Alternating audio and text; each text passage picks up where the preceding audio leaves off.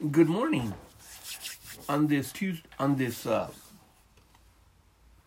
Tuesday morning, lost track of time here. Uh, welcome to our devotional Golden Nuggets, food for thought and for the imagination. If you joined us in the past few days, we've been looking at the book of Philippians, chapter three, verse ten, which says this, this, that I may know Him, and the power of His resurrection the fellowship of his sufferings, being made conformable unto his death. If we were to subdivide that into four points, it would be knowing Christ, knowing the resurrected Christ, not knowing just about the the the Christ when he walked here on earth, but knowing him like Paul knew him. He knew him not after the flesh, but he knew him according to the spirit. Then the second thing would be knowing the power of his resurrection. The power of his resurrection life, the life that was in Christ, and then he laid it down, and then he took it back up, is the model that was tested. It was the prototype which we would be imparted that believe on him and it would be that very life that would be sustaining, living, and manifesting itself through our physical mortal bodies, through our lives. We can say this in several ways. Uh, we have a natural life and we have a spiritual life. Or we can say, I live in this physical, natural body, but I have a supernatural life also wanting to express itself through this natural physical body. Or I can say I have a natural life and I have a supernatural life. So if we were to look at it in that way, then the power of his resurrection that Paul was talking about was everything that is after the crucifixion, after his death, burial, and then, of course, his resurrection. Paul knew Jesus in this manner, but yet he still wanted to know him more. And then the third point here is the fellowship of his suffering, understanding why and knowing why he went through what he went through so that he could make us partakers and make us the captain uh, of our salvation. Understanding how fellowship, koinonia, that is a deep relationship with Him. That is not just being acquainted with Him by name, but that is a true fellowship, a knowing Him, knowing the fellowship of His sufferings, and knowing what is happening to us when we go through such things, and then being made conformable unto His death.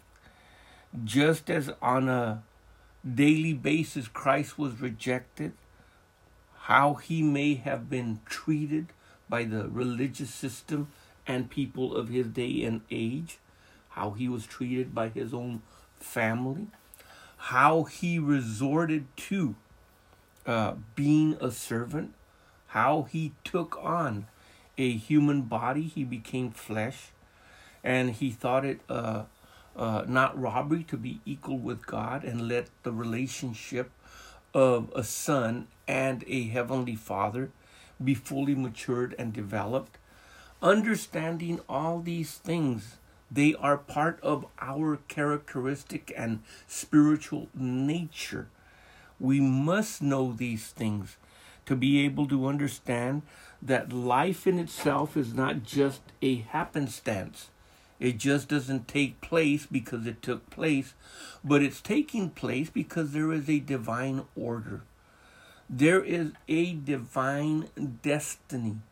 There is a divine objective that God has and purpose for our lives.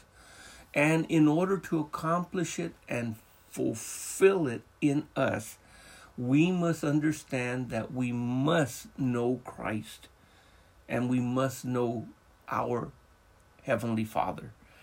We must partake and be partakers of that which is to come.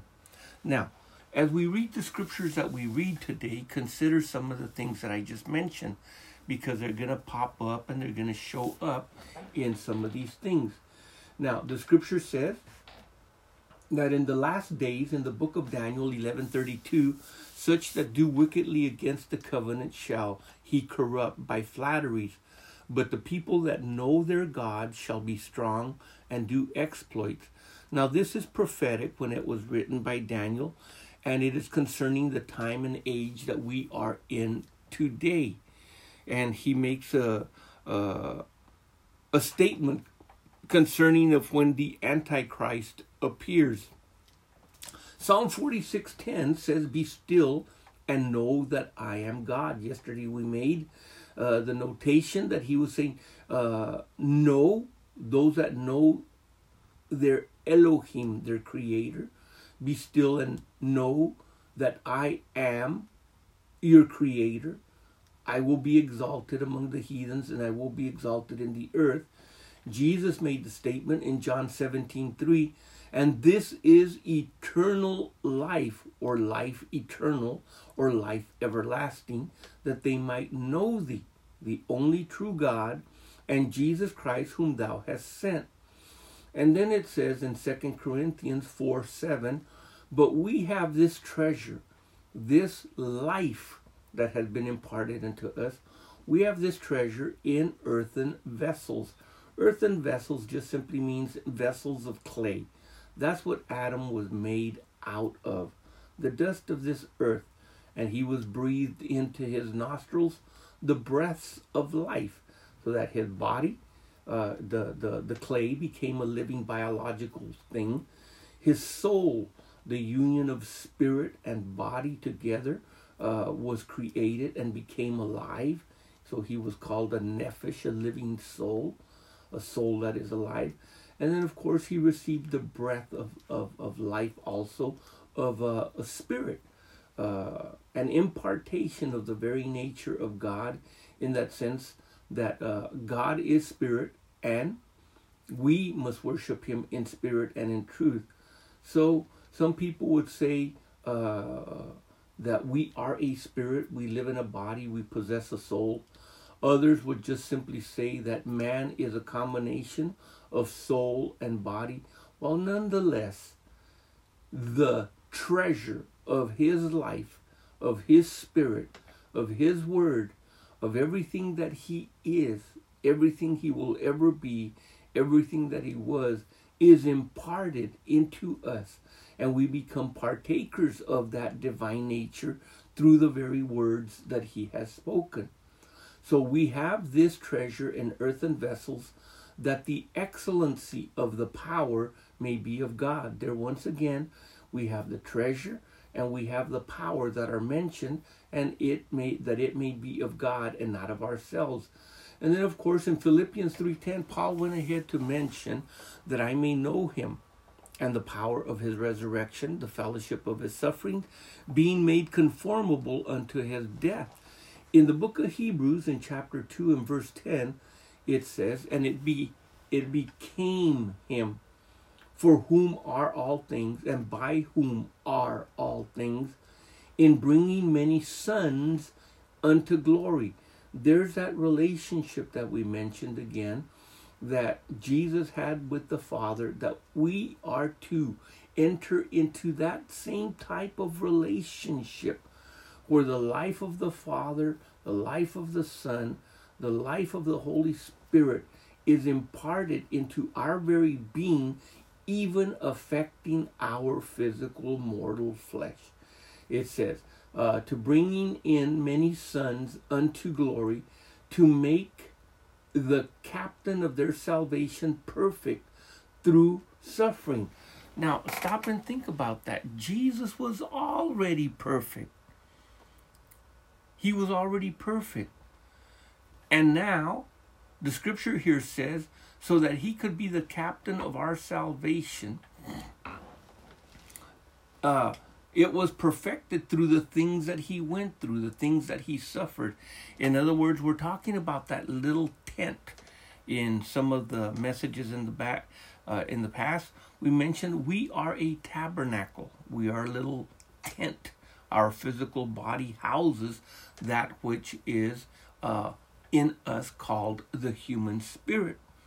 So, the scripture goes on further to say in the book of Hebrews, in chapter number 12, in verse 10, for they, speaking of our earthly fathers, for they verily for a few days chasten us after their own pleasure, but he for our profit, that we might be partakers of his holiness.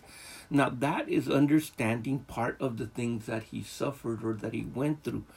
Partaking of the holy nature of God, partaking of the holiness and nature of Christ Part of it had to do with being corrected or being directed in life and learning to be obedient in that correction that is brought in unto our lives.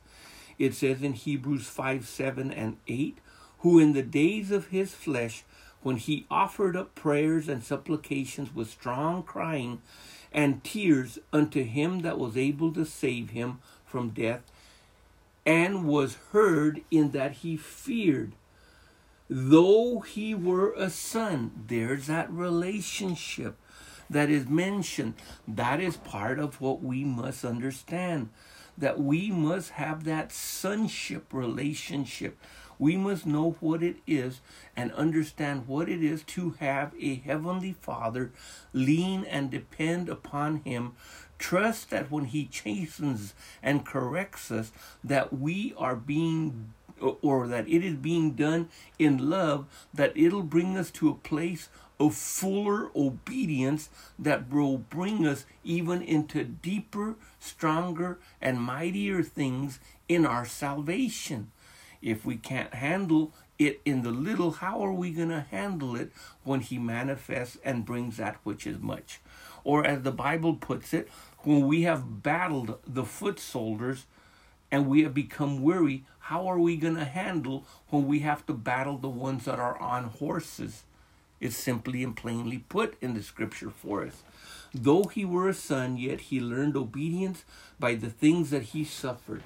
And then it says in the book of uh, 2 Corinthians in chapter 5, verse 1, For we know that if our, our earthly house of this tabernacle were dissolved, we have a building of God, a house not made with hands, eternal in the heavens.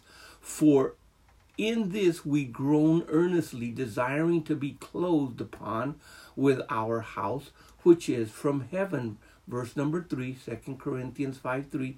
If so be that being naked, we be not found naked.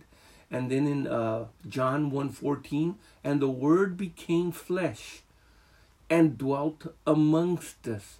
And we beheld his glory as the glory of the only begotten of the Father, full of grace and truth.